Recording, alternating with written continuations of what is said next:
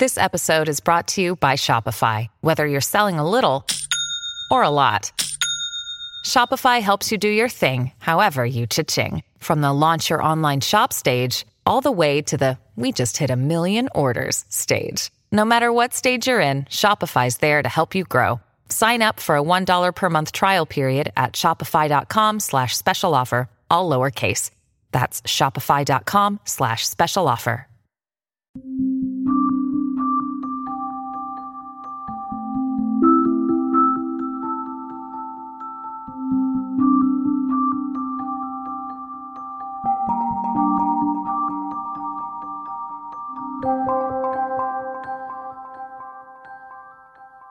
Hello, and welcome to the Soul of Business with Blaine Bartlett. I am your host, Blaine Bartlett.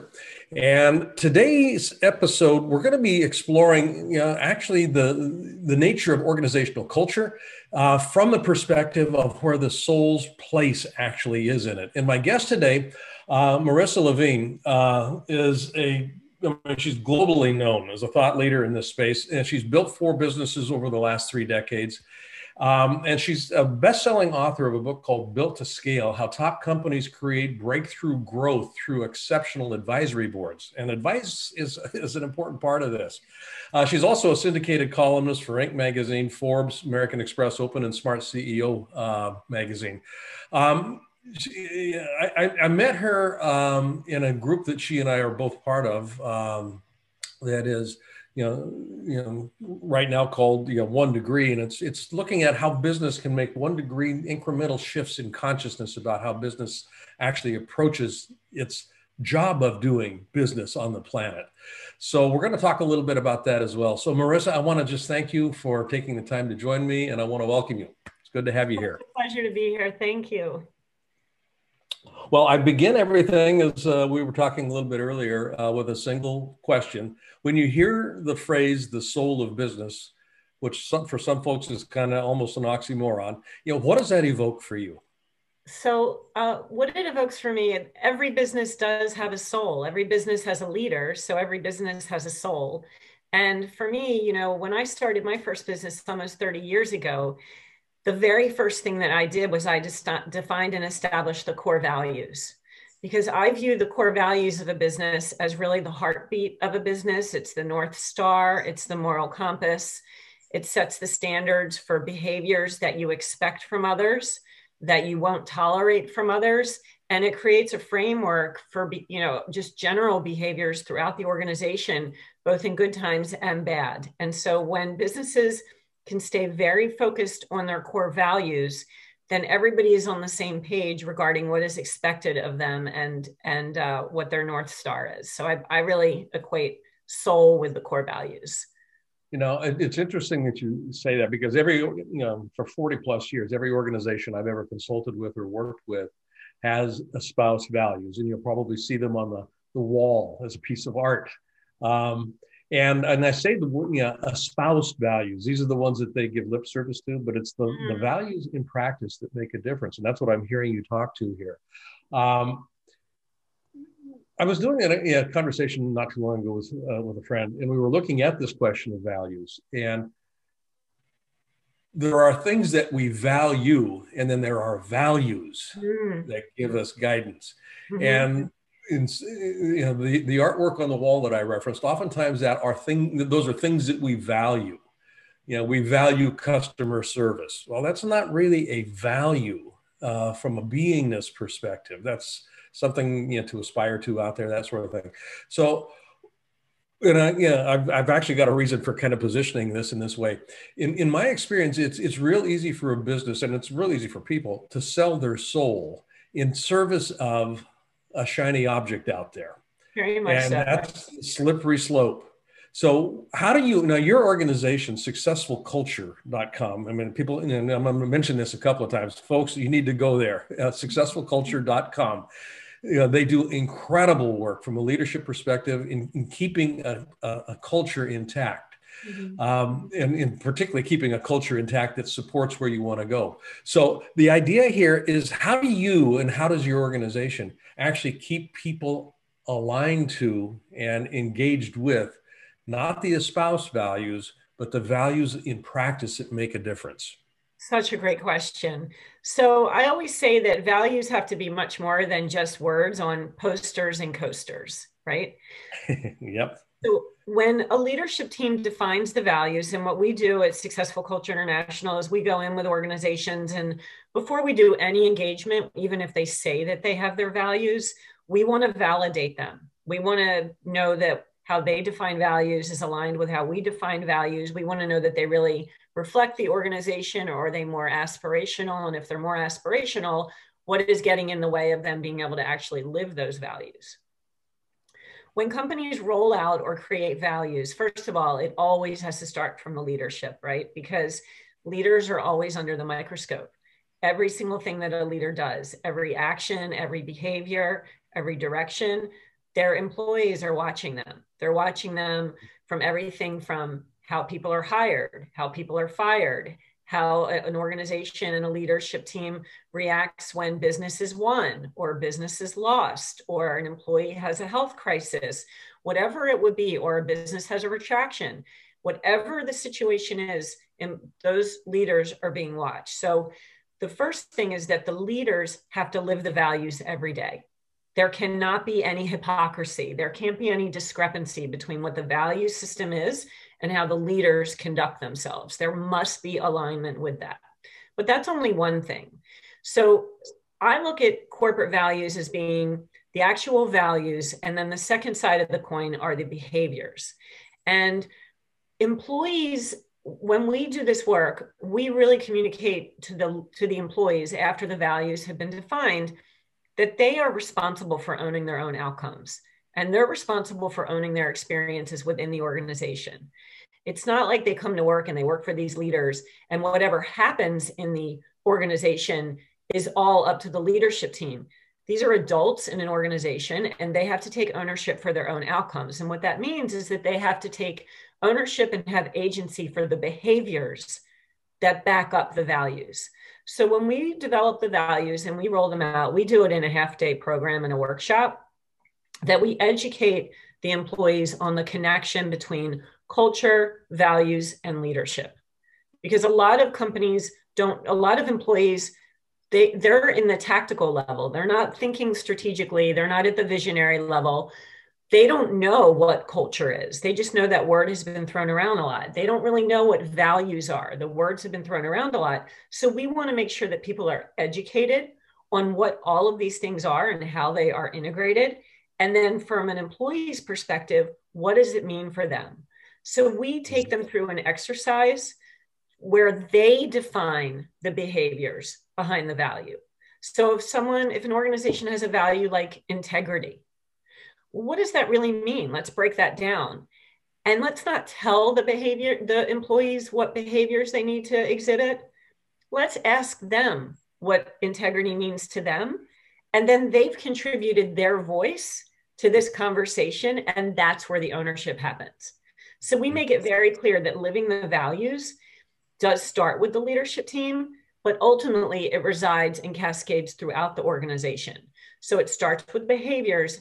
And then there are lots of ways in which we work with our organizations. And I've written about this in Inc. magazine on how companies can consistently live the values, whether it's re-engineering the recruitment and the hiring process, the onboarding process, the, the uh, career planning and the performance management process, the marketing materials, the business development process, um, you know, how you hold people accountable. There's so many different ways that organizations can live the values beyond the posters and coasters. It isn't just about creating the words or the the slogans that go behind the words. It's truly activating them and living them in every moment. You know, part of the way that I define it, I love how you, you, you kind of unbundled that, but uh, you know, one of the ways that we've defined leadership in, in the work that uh, I and my organization do is it's the activity. Leadership is the activity of co-creating coordinated movement in a system. And that kind of takes the mystique out of leadership because it actually becomes pretty pragmatic co-creation and coordinated movement mm-hmm. and the co-creation piece is an interesting one because that's you know, actually what you're speaking to here is yeah we co-create a culture uh, you know, on an ongoing basis, either consciously or yeah, organically by default. 100%. Yeah, without examination. Yes. And and I love the way that you're positioning this because this is about number one, it's an invitation. Tell me, yeah. So that's the co-creation piece. Come on in here and let's you know, collaborate on you know what this means and what does that translate to from your perspective in terms of our behavior. You know, rather than me, you know, you know the, the you know, traditional leadership mindset is top down. I'll tell you what it is. You go forth and execute, um, and that's a little different than what I hear you talking about here. So I'm all about um, empowering people to own their outcomes. And mm-hmm. so, you know, when I was running my company, that was that was how we did it. It was, you know, yeah, you're working for us, and we've made sure that you align with our culture. But if something's not working for you internally, you need to own that. You need to tell us why. You need to, you know, not only complain but give us suggestions. But you need to own your own experience here because I can't be responsible for the experience of 70 other people you're responsible for your own experience and you're right it absolutely is a co-creation type of uh, type of experience um, between the company leaders and the employees and the other thing is you know if i'm in a leadership position i i'm only seeing the company from my 50000 foot view because that's how i view the world and that's where i need to be right my mm-hmm. employees are seeing the company in totally different ways and they need to let me know what they're seeing or else I won't be able to see it. Yeah. You know, the idea of responsibility, it's interesting. Um, when I got into this work 40 some odd years ago, and I'm going to date myself here a bit, um, I started noticing real quickly, and this actually pre, you know, predated me actually beginning to do uh, the work that I do today. But organizations, by and large, yeah, my experience was that they were toxic. They were toxic to the human spirit. Mm-hmm. Uh, and that toxicity uh, was manifested and enforced by uh, a, a, mindset of I'm the boss and you work for me. Mm-hmm. So th- that, that notion of uh, uh, agency, um, people would show up 8.30 in the morning, 8 o'clock in the morning, whatever it was, hang their hat up, stand around, be told what to do, or be you know wait for their marching orders, and then they would do take a break at a certain time, um, no, no longer than a certain prescribed 15 minutes or whatever it was. So that, that regimentation, you, you are a cog that you fit in this wheel, and, and that's the way that the machine works. The mindset has not shifted a lot in right. terms of how uh, my experience of how many organizations run, and that that constriction, that mm-hmm. enforced uh, box yeah is, uh, i mean it, it it it takes the spirit out of life and it takes the creativity out of life. Imagination goes out the window. So one of the things that i'm, I'm really intrigued with here is this notion of responsibility because this is one of the things that i will always work with when i'm working with a client is you know how do you how do you bring responsibility? Yeah just the idea of yeah. take personal responsibility for your experience for the outcomes that you have. When people have in their minds uh, an equivalency between uh, responsibility equals blame. Yeah, I'm going to set myself up to be blamed for something. Uh, if I take, res- who's responsible for this? Not me. Not me. Uh, so that there's an equivalency thing that needs to be separated and pulled apart here. Responsibility, to your point, I'm able to respond. Response able, and if I'm able to respond, by definition, I am taking accountability and mm-hmm. Uh, ownership of my experience. I'm able to respond in this case, you know, in this situation. So that's kind of a long, uh, embedded question. But yeah, how, how do you actually find being able to work with this notion of responsibility effectively and bring it to the surface in an organization? So that's such a good question. And I'll go back to my own example of building my company, and it gets back mm-hmm. to culture. So when I was building my company, I knew, first of all, it's important to have self awareness about what you do well and, and what you don't do well, right? I'm mm-hmm. a great leader, I'm a great visionary. I am a terrible manager. Terrible manager. You do not want me managing anybody because I'm not good in the weeds. Okay. So that meant that the company I was building, I needed people who had really strong work ethics, who didn't need to have hand holding, who really could be front and center client facing on day one because we hit the ground running, right? Who were very autonomous, but could also work in teams because we had a lot of matrix teams throughout our organization. So I knew, you know, those characteristics were reflective of our values. And we hired based on core value alignment, not just skill set. So, mm-hmm. so when people would come in, the way our culture was set up right from the get go was that people were empowered, not because it was something that was really great and exciting, although it was, but it was because I, I had no desire, nor did I have the time to micromanage and handhold. I had to trust my people from the minute that they came in. And so the way that I built the culture at my first company, Information Experts, was a, a very strong focus on innovation. I wanted a lot of creativity. I hired super creative people. I wanted to give them the room to innovate. But the flip side and the second side of the coin of innovation is accountability. Yeah. And a lot of companies or leaders don't put those two together. So, mm-hmm. for example, our company designed and developed a lot of online learning, you know, e-learning. This is going back long before COVID. My company, you know, is 28 years old now. I haven't run it for eight years, but the company as it stands today is 28 years. And that's what our our main core product was uh, was training and development, you know, products and services. And so when the industry shifted to online learning and blended learning, we obviously had to shift as well, or we would have gone out of business. And that's a whole other podcast episode about the importance of staying relevant.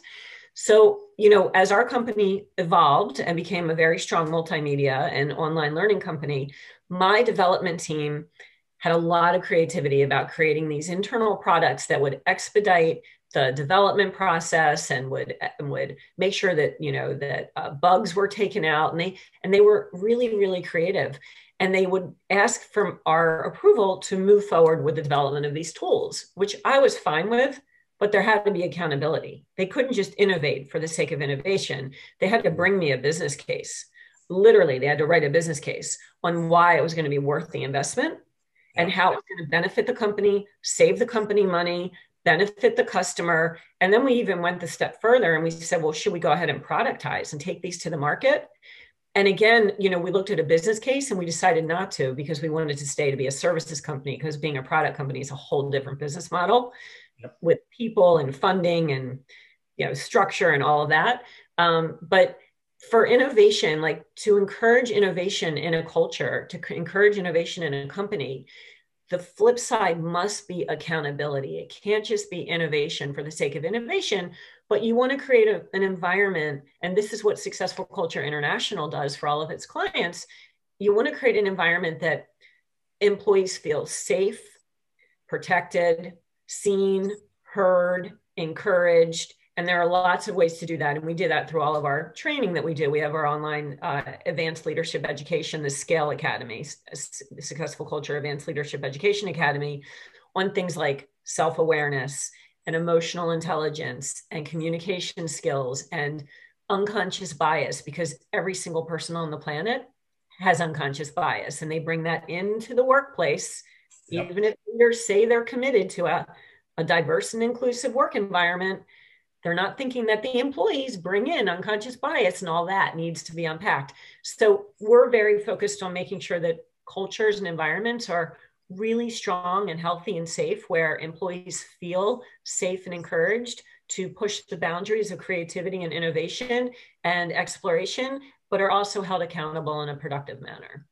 You know, uh, uh, we're going to take a break right now. When we come back, I want to unbundle that a little bit because, you know, as you as you were talking here, I was thinking of Patrick Lencioni's uh, model. Yeah you know, with trust as a, as a foundation yeah. and accountability. You don't get accountability unless you've got some trust in place for people. And we'll talk all about that when we come back. So folks, we're going to take a break right now. Uh, when we come back, we're going to um, re-engage with Marissa. Uh, Marissa. So uh, stay tuned. I want to thank you for listening. Um, I want to also invite you right now to go to blainebartlett.com. And on that site, which is my personal website, you'll see uh, services up on the top menu. I'd like you to click on Leadership Mastermind. Now, why I want you to do that is we have uh, structured a mastermind program that is very unusual and it is very powerful. And by going onto that site and clicking that link, you'll be taken to a landing page that is an invitation to join this mastermind. It's a 52 week long exploration of what it takes to be a highly effective leader in today's fast changing environment. You won't regret it. And if you've been liking what you've been listening to on these Soul of Business podcasts, how does one become a leader that can keep connection to the soul of business? That's what we look at. That's what we're about in this mastermind program. So, again, go to blainebartlett.com and click on the services link. And there you'll find the link to the Leadership Mastermind program. Look forward to seeing you there. Thanks for listening to this little commercial. And now back to our show. Welcome back. You are listening to The Soul of Business with Blaine Bartlett. Uh, and if you didn't go away, you already know that. So, um, guest today, uh, Marissa Levine.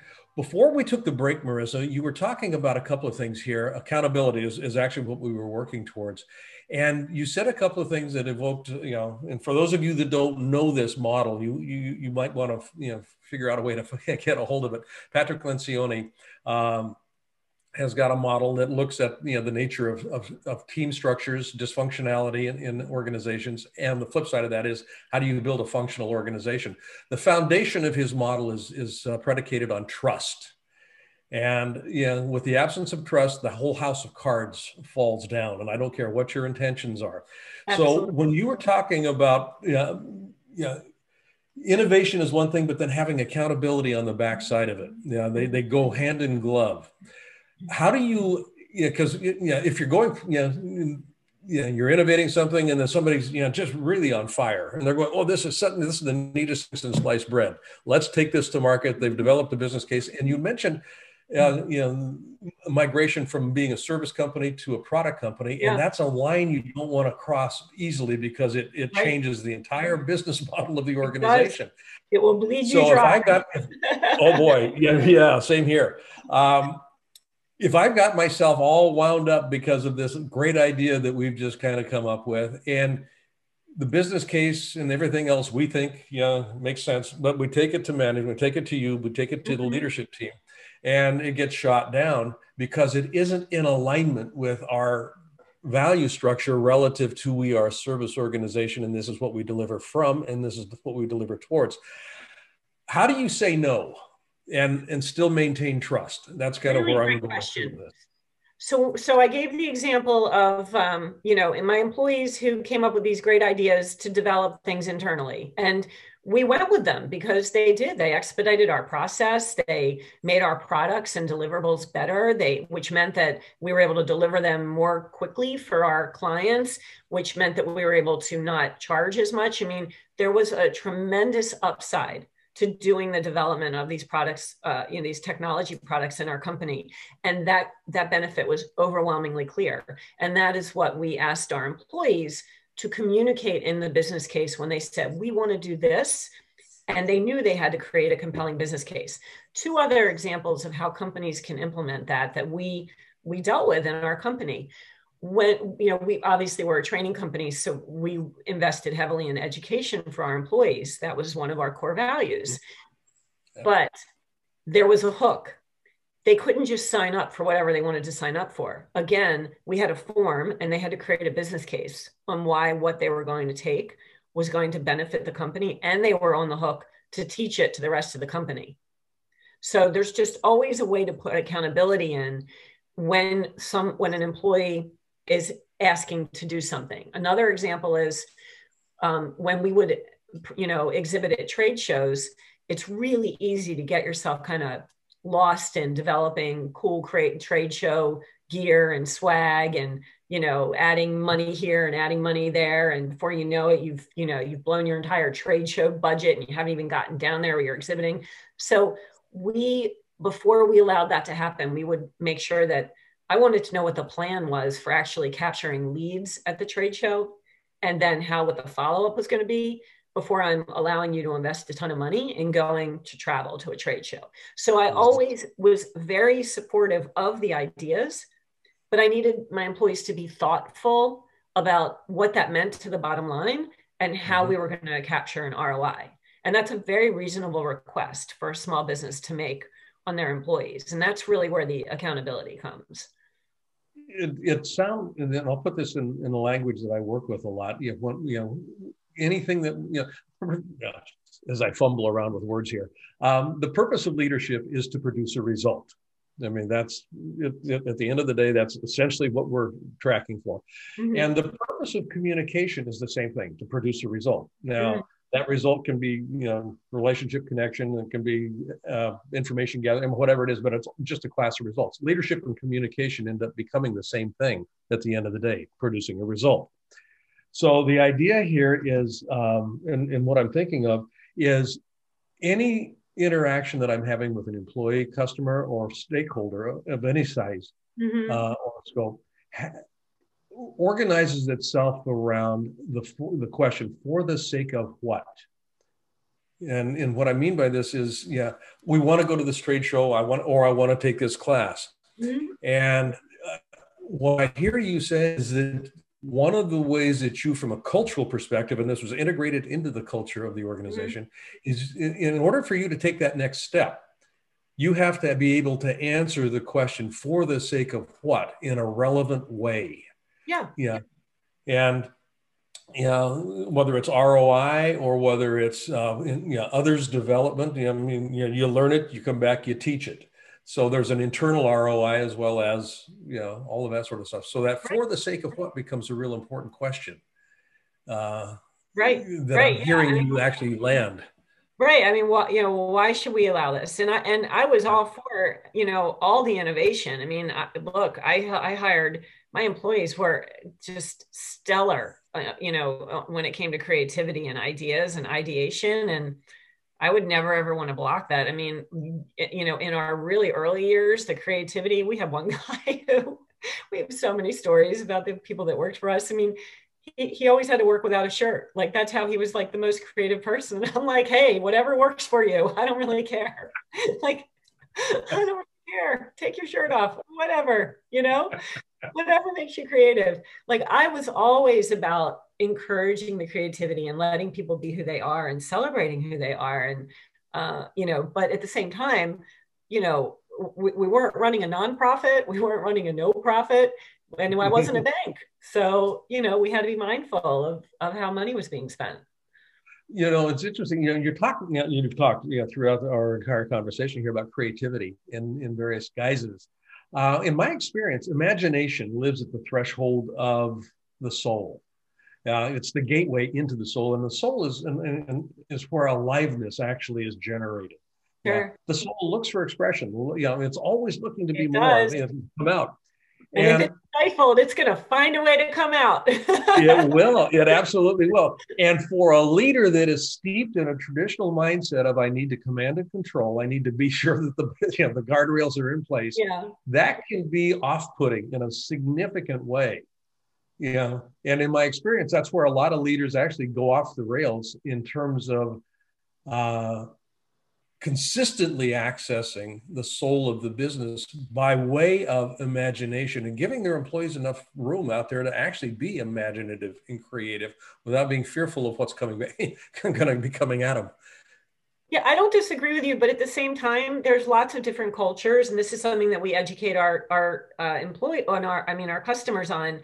There are cultures that you know are very focused on process. Like if you look at uh, any manufacturing company or you look at a fast food organization, you look at McDonald's, you look at Chick fil A, you look at any of those organizations, there, you know, that's those cultures serve a lot of people. Like for the people who are looking and and this is not a judgment i mean those the people who are looking to be a cog in the wheel that they want to go to work and they know exactly what they're going to do every single day and they're part of something bigger and you know they know that they have to do this or else this won't happen that's one type of culture and we need those organizations right? And so it's on the leaders shoulders it's the leader's burden to make sure that the people coming into the organization fit the culture. I mean on the on the other side of the spectrum you've got organizations like facebook and tesla and amazon that not only in, uh, encourage innovation and risk taking and failure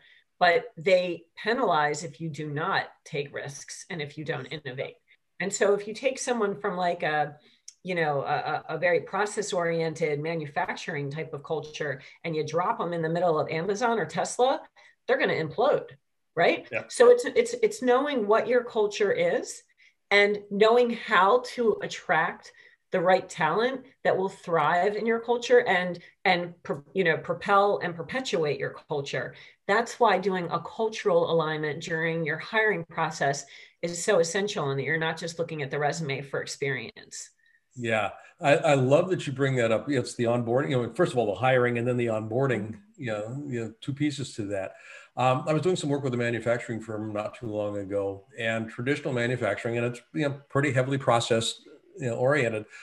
And the caveat with it was that this was a custom manufacturing shop. So there was a lot of ways that people could innovate. And when we first started, the conversation I had with the senior team was like, yeah, we can't get our people to come up with ideas. And so we started to unbundle that a little bit and started looking at, okay, where did, okay, as leaders, where did you matriculate from? Where did you come from? And yeah. almost every single one of them came out of a very hierarchical, structured manufacturing process. It was not custom. It was, this is just, you know, we've got, yeah, we've got long-term contracts to, you know, stamp out this pro- you know, product for the next five years.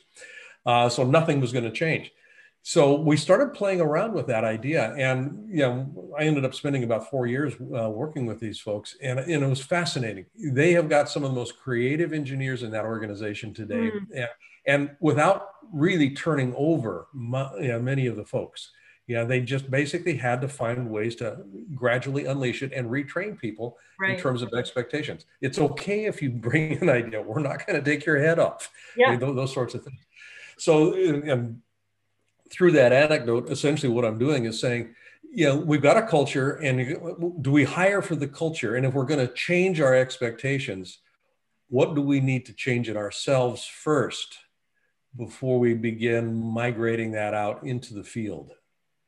No, I, I think I love that, that you really have to look at who you are. And that's, you know, that's why with our Scale Academy, one of the most important modules we do is on self-awareness and we and I'm trained. I'm in the Johari window, the four pane window uh, that talks about your open self, your hidden self, um, your blind self, where's you know your blind spots, and then your unconscious self, where you may not even know why you're showing up because of the way maybe you've been programmed or conditioned from events that have happened in your life and how do you discover those and unpack them so that you can show up in your most transparent way so the self-awareness piece is tremendous in order to really break through the barriers that hold us back in organizations yeah and, it, and it's foundational to emotional intelligence which is the key to effective leadership i mean there's yep. a whole interesting uh, generative spiral there yeah. um, Marissa, uh, how can folks get more information about what you're up to, what your organization is up to? And uh, I'll just kind of you know leave that open question here and yeah, fill in the blank. Yes, successfulculture.com is my main website. And I'm very active on LinkedIn. So I would, you know, find me on LinkedIn. I think it's Marissa Levin one is what my LinkedIn handle is. I'm also on Twitter. I don't post as much on Twitter. I'm definitely more busy on LinkedIn. Um, but I would say through successfulculture.com, you can sign up for our blog there. Um, and uh, I'm kind of all over the place. My Inc articles are on our website. So just reach out, you'll find me, and our paths will cross, and who knows where they'll go. Great. Folks, you've been listening to The Soul of Business with Blaine Bartlett. Uh, guest today is uh, Marissa Levine. Marissa, I want to thank you so much for being uh, on the show. I love this conversation. It's you know, so much fun.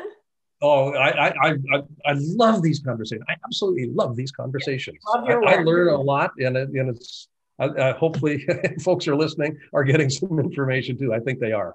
So yeah, no, love your work. Thank you, thank you.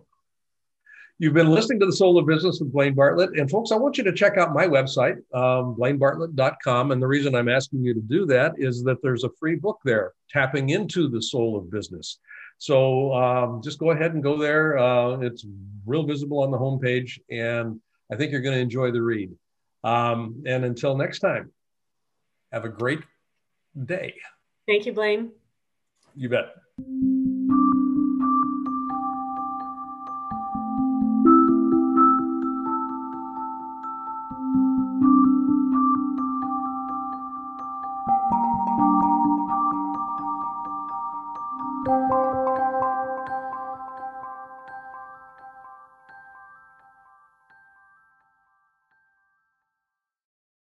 This podcast is a part of the C Suite Radio Network. For more top business podcasts, visit c-suiteradio.com.